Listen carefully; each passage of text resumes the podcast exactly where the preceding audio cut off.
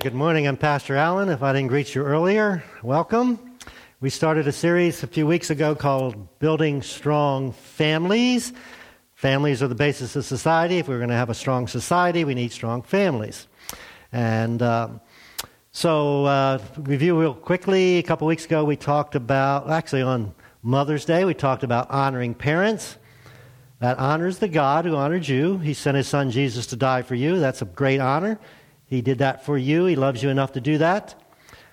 Whatever age your parents are, whatever age you are, my parents are deceased. They're not with us anymore. But if you have parents, you have a great privilege and obligation, responsibility. Uh, and we talked about the, how that changes through different stages of life. And then, I guess it was two weeks ago, we talked about the importance of putting God first eh, wherever you want to succeed, and He'll provide what I need. So, whether that's in your marriage, in your family, in your finances, in your schooling or work, wherever it is you would like to succeed, the basic principle is to put God first there, and He'll, he'll help you, He'll provide for you. Then last week, we talked about the importance of setting a day apart each week differently. Set it apart. It's going to be different than the other six days. Uh, set apart from work, set apart to worship. Either you do that or you fall apart. You know, you pay me now, pay me later. And so that's God who loves you, knows what's best for you, know how you, how you and I function best, and not just physically, but emotionally and spiritually. We need to set a day apart. Excuse me. Today's topic is winning at marriage. I might kind of generalize this more at winning at relationships. Uh, we're going to apply it to marriage, but the principles will be good. So if you're not married, uh, don't even plan to get married. It's good we have some young people here this morning so they can kind of understand what they, what they need to do as they look forward to that someday. So, building strong or winning at marriage. I want to start with a question Is it easier to get married or stay married?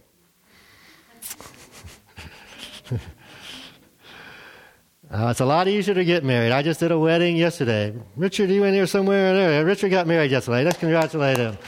Him and Megan. Yeah, so we had a great time yesterday. now, the work's just begun, Richard. okay. I want to start off by telling you a little bit about my history, and some of you are new. Some of you have been around a while, probably heard most of this. But uh, in uh, January of 1976, I showed up in a small church here in, in Washington County, and there happened to be a young lady there, wasn't quite 18 at the time. I was uh, 24 years of age, finished seminary, and I was looking for a place that, to serve God, help out. And so I started helping there. well, she, my wife Deb's not in here, so most of you know. she was a high, senior in high school. And she had a regular boyfriend, and I was just kind of there at the church helping out, and I was kind of the youth, unofficial youth leader, so she was kind of in my youth group. Anyway, come about probably about April that year, I had this sense or feeling that God, this was the person God wanted me to marry, which was kind of strange because she had this full time boyfriend, or junior and senior in high school. So I just kept on with doing what I was doing and trying to figure that out. Was kind of confusing. So she graduates from high school. She goes off to Louisiana where she has some relatives and spends six, seven weeks. A couple things happened while she was there. She broke up with her boyfriend long distance. I guess it made it easier. And then she started flirting with all the Louisiana boys. But anyway, that's another topic. So uh, she comes back about the 1st of August. First time I see her, I invite, I, I ask her out. And amazingly, she says yes. And so, long story short, and I don't recommend this, that was the 1st of August. By Thanksgiving, we were married. Now, one reason we did it so quickly was we both had a strong sense this was God's will for our lives. Now, that was the positive side. The, the, the, negative side was we hadn't put in the relational work. And so, first year, we were both working. After one year, I became pastor of what's Greenbrier Baptist Church. And so now we're pastoring a church. Not long after that, Josh, our oldest son, shows up. 20 months later, uh, Mike, our second son, who was just up here singing, he shows up. And then a little while after that, we felt this call to, to be missionaries. And my wife did, didn't have enough education to qualify, so she spends the next four years going to community college, getting a associate's degree while we're pastoring this church. And then we're off to the mission field with all the adjustments becoming missionaries and learning a language and a culture. And then not long after we get there, a year later, Andrea, our third child, is born. And 18 months later, the guitar player up here, our youngest son, Jared, was born. And then about that time, I started pastoring one church in Portugal and then two churches in Portugal. And then before you know it, we were back in the States. And when you're back in the States, you spend the first, that year, going around to all the churches that support you, talking to you about the mission work. So almost a year into that, um, my wife comes back after saying, I've driving, been driving around looking for a place for us and the kids to move. Us guys are a little clueless sometimes. Uh, this was her way of telling me she didn't like me anymore, and I didn't like her much at that time either. And so, decision time, we decided to get into marriage counseling. We got marriage counseling and put some work into our relationship, and uh, been working on it ever since. We've been married 38 and a half years now, happily married. But at year 13, things weren't good. It's easier to get married than to stay married or stay happily married. Now, one of the reasons why is because we live in a very sexualized society, don't we? They use sex to sell everything. Now, we are sexual beings. It's a good thing. God created that. But outside of the parameters that we're going to talk about that God has for that, bad things happen. And I feel really bad about some things in our culture. And one of the things is that we, the way we teach sex education. If we taught drug education like we do sex education, we would bring needles and syringes into school and teach the kids how to use them because they're going to do it anyway, right? And we want you to do it safely. But no, the drug policy is just say no, right? And the, the sex edu- education policy should be the same. But I don't have control of that. And as I've said before, when I get a phone call saying somebody needs to talk to me or talk to my wife and I, the majority of the time there's going to be some sexual component. Now, I'm going to want you to think about this area uh, this way. If you're driving and you see a do not enter sign, maybe it's a one way street, it says do not enter. What is your reaction to that sign? Well, mine is great. I don't want to go down that road. That would bad things would happen. Would your reaction be, How dare they tell me I can't go down that road? I have the right to do anything I want. And if I want to go down that road, I'm going to go down that road. That's not our attitude, is it? So we're going to look at a don't. We've been looking at God's top 10 list as foundation for this building strong families. And some of that list is a don't. But anytime God says don't, it's like the do not enter sign. It's for your good and my good, my safety, uh, people around me safety. So it's a positive thing, even though it's stated negatively. And so the one we're looking at today relates to marriage, and it's simply this you must not, or you may not, commit adultery. That means be unfaithful to your marriage partner. Pretty simple to understand, right? Now, how does this happen? Why does this happen? We call it affairs. Adultery is kind of a bad word, right? So we call it affairs so it doesn't sound so bad. But let me give you four basic reasons why affairs happen, whether they're sexual or not. We'll talk about other kinds of affairs, or even just issues in your relationships. Four basic causes. First cause is this unmet needs. All relationships are bet on mutual needs. So you may have a friend, and they're your friend because they're just a, one of these funny people. Some people are just naturally funny, and you love to laugh, and so you love to spend time with that person. And maybe what you provide is somebody that laughs at their dumb jokes. I don't know. But anyway, you have this relationship because you have needs. Now, in marriage, there's lots of bigger needs. But when those needs aren't met, you go looking other places to get those needs met. Another cause is unfulfilled expectations. One of my favorite things when I'm doing premarital counseling is to listen to the man and the woman talk about their expectations of marriage. Now, she might expect him to mow the grass and her to wash the dishes, and she, he may be thinking she's going to mow the grass and I'm going to wash the dishes. So we got all kinds of expectations, and a lot of them are unspoken. And then you're married for a while and you find out, hey, I thought they were going to do this and they're not doing that, and vice versa. So unfulfilled expectations. So if you're not going to do this for me, I'm going to find somebody else that will do this for me. Another issue or cause of affairs or conflict, or mean, in issues in marriage or relationships, is unresolved conflict. I'll just take money. A lot of people argue about money, and you just argue every time, you know, constantly. I'm arguing about money. We're discussing money. We're uh, just conflict. Anytime money comes up, and then you meet somebody else, they could care less about money. And it's just, just the relief of having this relationship with somebody that isn't always complaining about money. So, unresolved conflict. And a big cause of affairs or problems in relationships are underdeveloped self worth, or a person being what we call codependent. That means you can't be happy without this other person providing your happiness for you. All right? That's codependent. That's not healthy. and so when your spouse in this case, your spouse doesn't make you happy. You got to find somebody else to make you happy, to be dependent upon. So, the God who loves you and sent his son Jesus to die for you. You think he's going to have something to say about the area of sexuality? In fact, he invented it, right? So, some people don't read the Bible. There's all kinds of stuff in the Bible, including stuff about sexuality. So we're going to look at something a guy by the name of Paul wrote. He went around uh, the Mediterranean area 2,000 years ago, starting churches, and one of the places he's probably started the most churches is modern day Turkey. And one of the cities he started a church in was Corinth. Now, you think our society is sexualized? Corinth was more sexualized than our society. Hard to believe, but it was. In fact, they had what was called temple prostitution. So prostitution was actually part of worship in their culture. It's hard for us to imagine, but that's what it was. And so we're going to look at a few verses that Paul has to say to help these people that are in this very sexualized culture that are trying to follow Jesus. Kind of sounds like us, right? So let's begin in 1 Corinthians uh, 6, verse 11.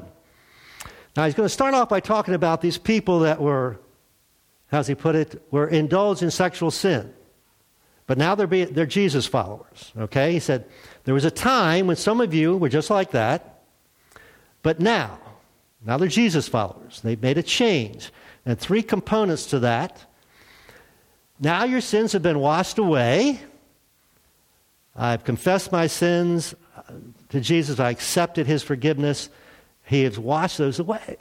So it's like they've never happened. You know, I, I had this sinful past, and if you have your sinful past here this morning, uh, we're not here to make you feel guilty. Hopefully, you've dealt with that and moved on. We're look, talking about in the future. So, they're washed away. You've been set apart for God. Now, your life is different. Like we set apart one day out of seven, talked about last week. Well, your, your, your life is going to be different than the people that aren't Jesus followers. All right? There's going to be a difference. This is part of the difference. And you've been made right with God because of what the Lord Jesus Christ and the Spirit of our God has done for you. So now that you know that you're quote unquote saved, the Spirit of God has come in, dwells in you. Uh, Jesus paid the price for your sin. You're now forgiven. You have this connection, this relationship with God. All right. So no matter what your past was like, if you follow these steps, this is your situation now. You're forgiven. You have a relationship with God, and your life is different than the people that aren't Jesus followers. And then he brings up a very important principle. You say, I'm allowed to do anything. See, an important principle of Christianity is freedom. We say people that don't follow Jesus are slaves, are slaves to sin. Those of us that are Jesus followers are set free from that slavery. And we talked about the power of sin. We can resist temptation. And of course, the penalty of sin. Our sins are forgiven, they're washed away. All right? So we're free. So we say, I'm allowed to do anything. I'm forgiven. But really not. why not? Because everything, not everything is good for me. All right? Basically, you can do anything you want, but not everything is good for you. Now, we can understand this in lots of areas of life. Uh, we all need to eat. Food is good for us. Eat too much, not good for you, right? Drinking's okay. Uh, drinking too much, not okay. All right? So, not everything is good for us. Sleeping is good. Sleeping too much is not good for you. Working is good. Working too much, not good for you, right? So, that's a general principle of life, not just this area, all of life is basic freedom to do anything, but don't do things that aren't good for you. That makes sense, right? I'm trying to talk common sense in, in this area. So, even though I'm allowed to do anything, I must not become a slave to anything. What happens is when we overeat, we become a slave to food, right? we overslept, become a slave to sleeping. If we overwork, we become a slave to work. He says, don't, don't turn your freedom over to slavery. And that's what you do. Uh, what you, way you can tell this is if you develop a bad habit. All right? When you, that's you become a slave. Become a bad habit. Now, one way to think about this, not everything is good for you, quote unquote, your relationships. So anything, I'm free to do anything, but I'm not free to do anything that hurts my relationship, right? Uh, that's that's self defeating. So if it hurts others, not just only if it hurts me. Then he gets, goes on to get specific about the area of sexuality. He says, run. What does the word run mean?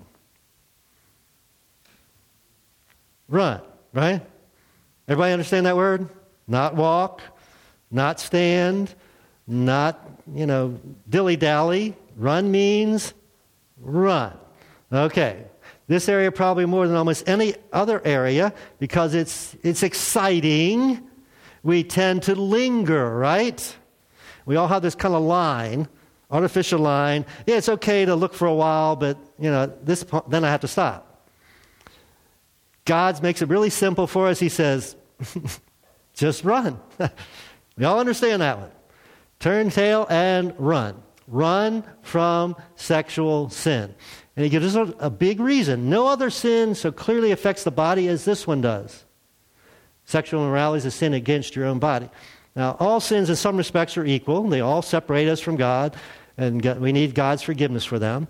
But they're not technically all, all the same. Some hurt other people, and this one hurts you more than any other.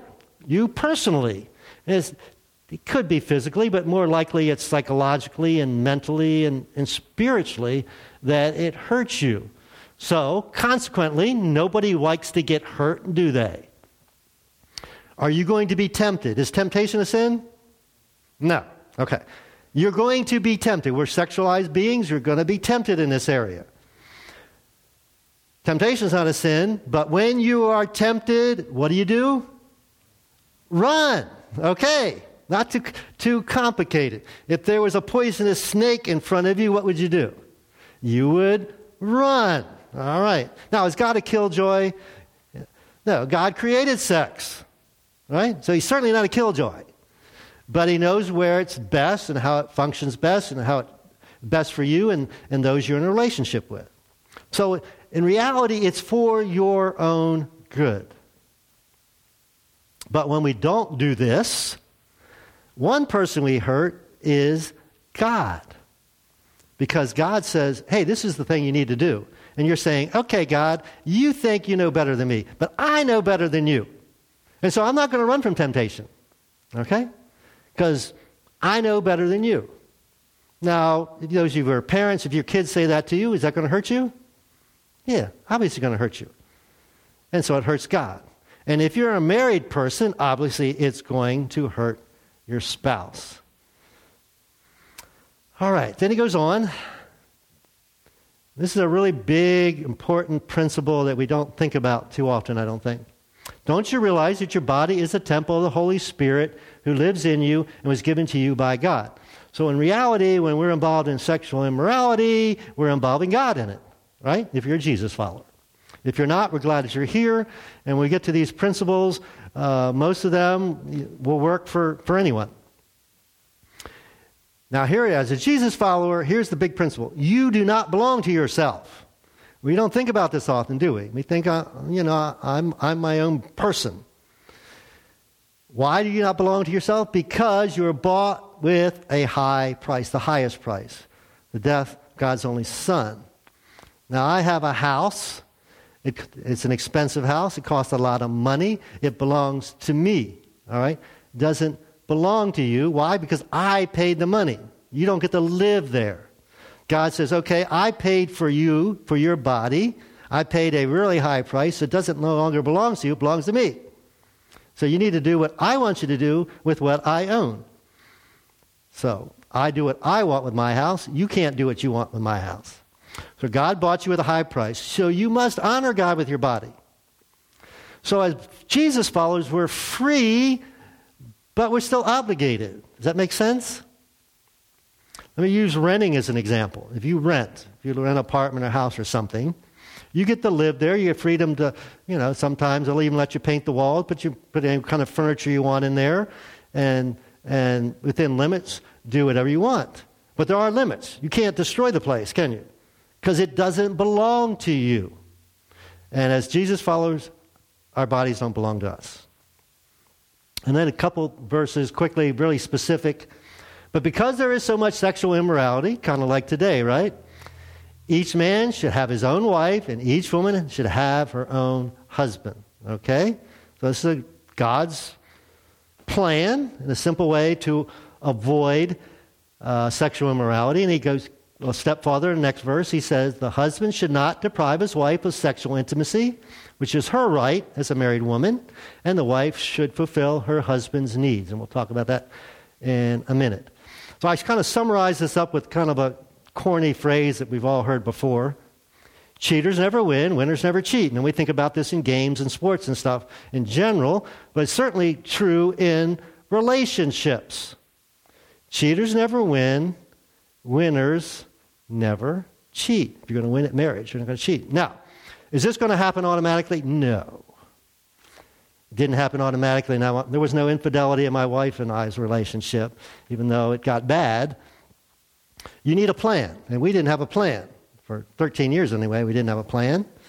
And so I'm going to give you or help you with a plan this morning. Uh, four or five things we can do. Number one, commit to God's standards. Commit to God's standards. What does that mean? It means you agree with God. Okay, so, you know, things that we read that Paul wrote, you agree with them. Our natural tendency is to disagree, to play the devil's advocate, to rationalize these things away. No, no, no, no, no.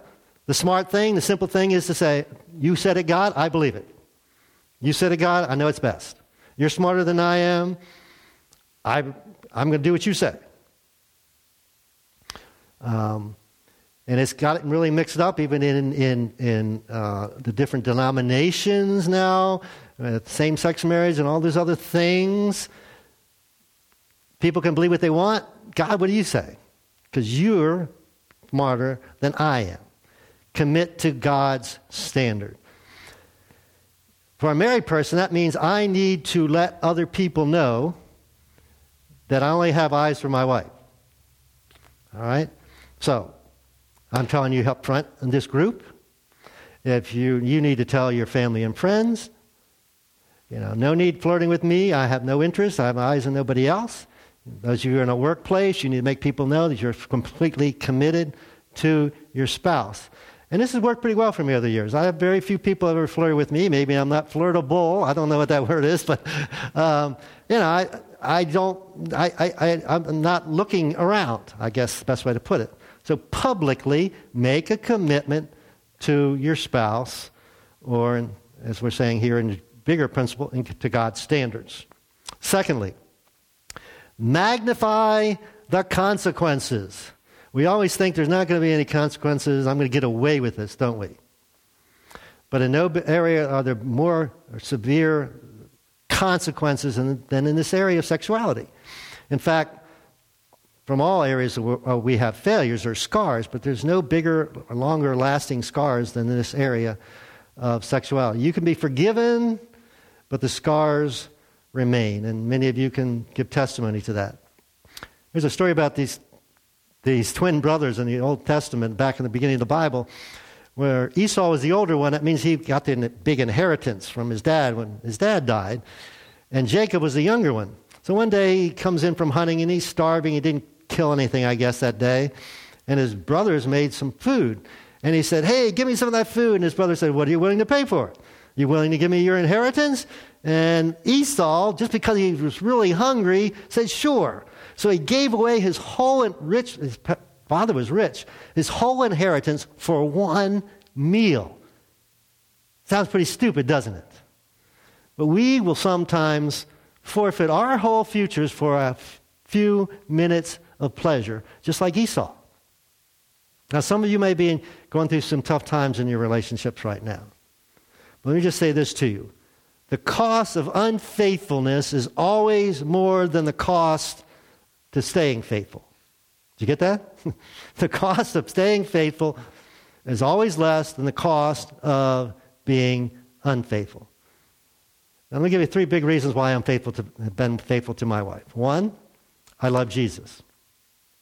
And this is what he says is right and best. And so when we were having marriage problems, we, we decided early on the D word. Now, some of you divorced, and, and I'm not put, you know, putting you down. That's a failure like any other failure. But uh, the D word is just not going to enter our, our conversation. All right? It's just not. As one pastor used to say, I, will never divorce you. I may kill you, but I'm never going to divorce you. All right? So, uh, I love Jesus. Jesus says, you know, I've made this commitment before God in a church and before a pastor that I'm going to be faithful to this person like we did yesterday the rest of my life. So I'm going to be faithful. Obviously, I love my wife. Um, one of the big things that really shook me up back there when I'm 13th year of marriage, I couldn't imagine not being with my kids 24 7. I got four great kids. Uh, Jared would have been about. Uh, let's see, was one and a half. He was like two and a half years old at that time. I couldn't imagine. Because if people separate, then you separated from the kids, aren't you? And the third thing was, I was smart enough to, to know that you reap what you sow, right? And when you do dumb stuff, you pay for it. There's consequences. In reality, folks, let me get a little blunt with you. Adultery, sexual immorality is a selfish thing, right? It's all about you and what you want. And anytime we become selfish, we're probably going to get into trouble, right? Yeah. So, magnify the consequences. Thirdly, work. Emphasis on work to meet my partner's needs. Now, this guy wrote this, this book some years ago, pretty famous book called His Needs, Her Needs. So, you can put that graphic up there. Now, when you see, there's going to be a list here. What list are you most interested in? Again, we're all selfish, so I'm going to say, hey, I want to know what the, the guy's needs are, right? Wrong. if you're married or in a relationship, you want to not even look at, the, for me, the male's list. Not even important. I need to focus on her list. And the other thing I want to ask before I show it to you is do you think the lists are going to be pretty similar? What do you think? No. In fact, there's not one thing alike on the whole top five. so, anyway, let's put it up. We won't spend a lot of time talking about it. But uh, this generally be now everybody's not the same, so your order may be a little bit, a little bit different, or something might not be on there, and this might be on there. But, ladies, affection. If your spouse is not affectionate to you, that's a big problem. So, guys, and this means non sexual, all right, affection. If you're one of these strong, quiet types and you don't talk to your wife, that's going to be a problem. Obviously, on the other side, uh, women, if you're not supplying sexual needs for your husband, that's a big deal, or you're not keeping yourself attractive, etc. The lists don't look much alike, do they? And sometimes we wonder why marriages work. This is why marriage is work. So, what is the solution?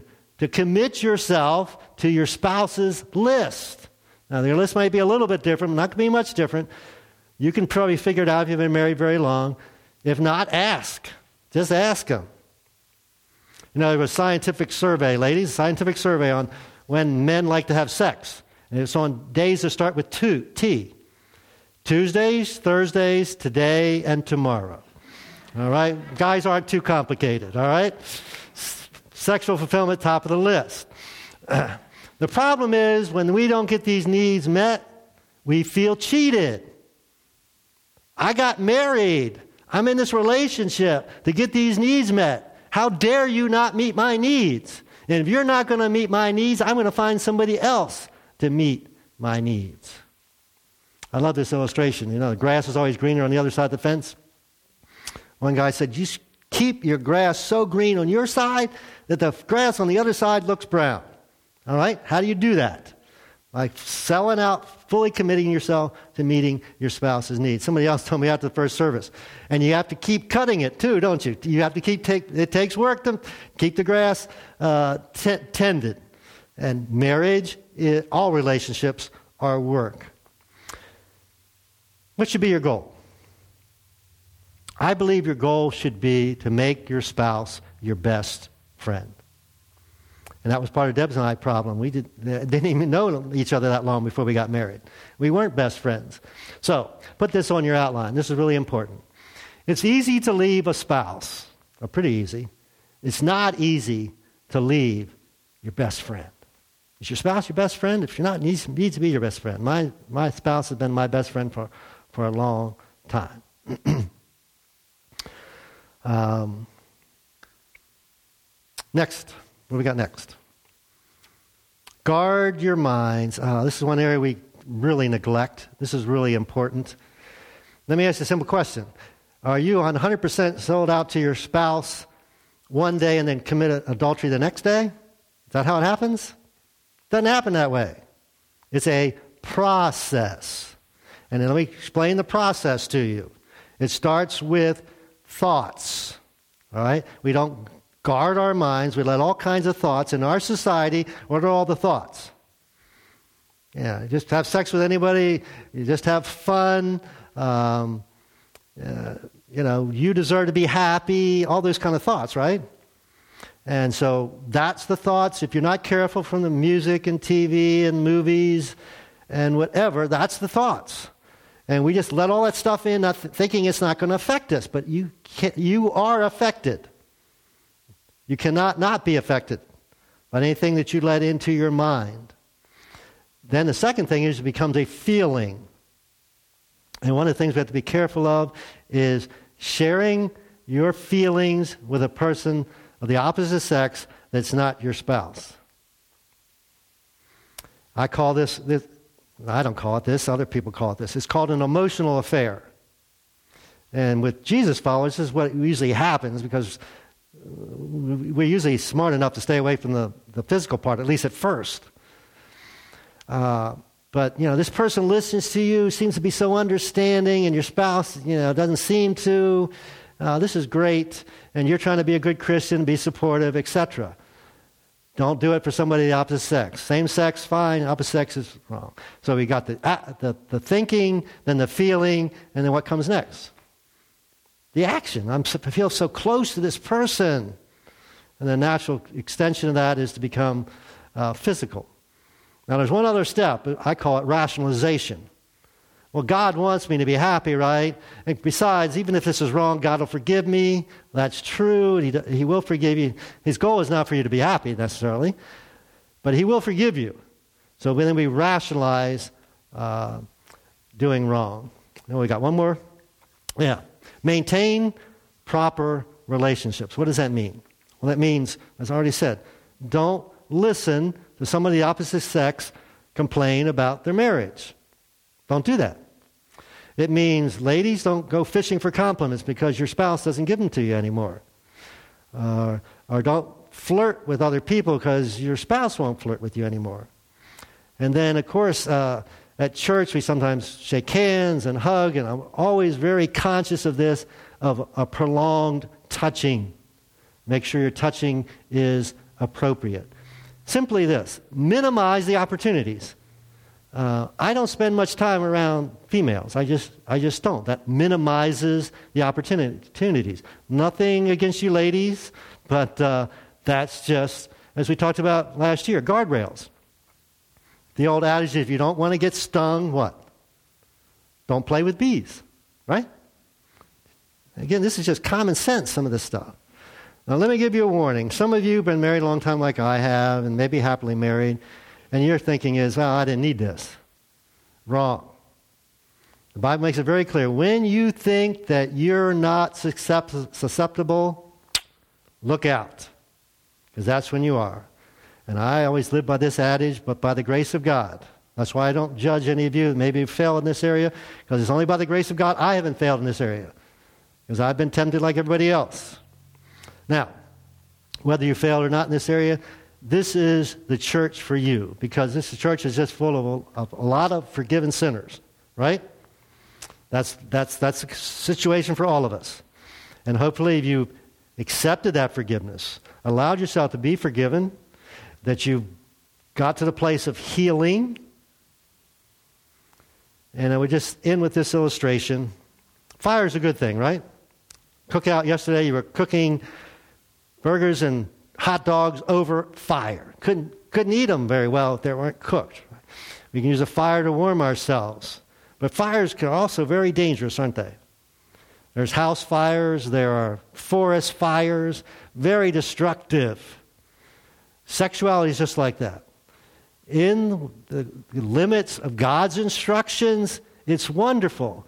Beautiful things happen, enjoyable. Outside, destruction. Terrible things can happen. So let's be smart enough to believe what God says is best for us. And then you need a plan. And stick to your plan. Uh, that's all for this, this week. We'll get another aspect of building strong families next week. I'll begin God's top 10 list. I hope you can join us. Let's pray. Thank you, God. I thank you for the instructions. I thank you for the warnings. I thank you for sexuality. It's a wonderful part of being human and it brings us closer together to our spouses. Uh, but God, it also makes life pretty complicated, especially for folks that are single. God, I pray that all of us would adhere to your standards, understanding that's what's best for us. And a do not is for our good, just like that do not enter sign.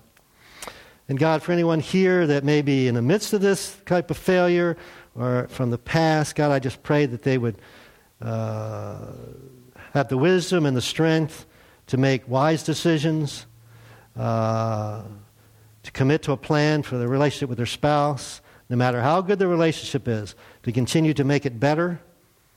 Uh, we want to have winning marriages. God, we thank you for your forgiveness. We pray for anyone here that maybe is not a Jesus follower and still trying to think about it. Pray that today would be the day that we see the wisdom in God's word that uh, even about this area of sexuality that our that our society seems so confused about. That they would accept that gift of salvation and be forgiven not this type of just this type of sin, but any kind of sin, and enter into a personal relationship with the living God. Father, we thank you for your goodness, grace, your mercy, and in Jesus' name, amen.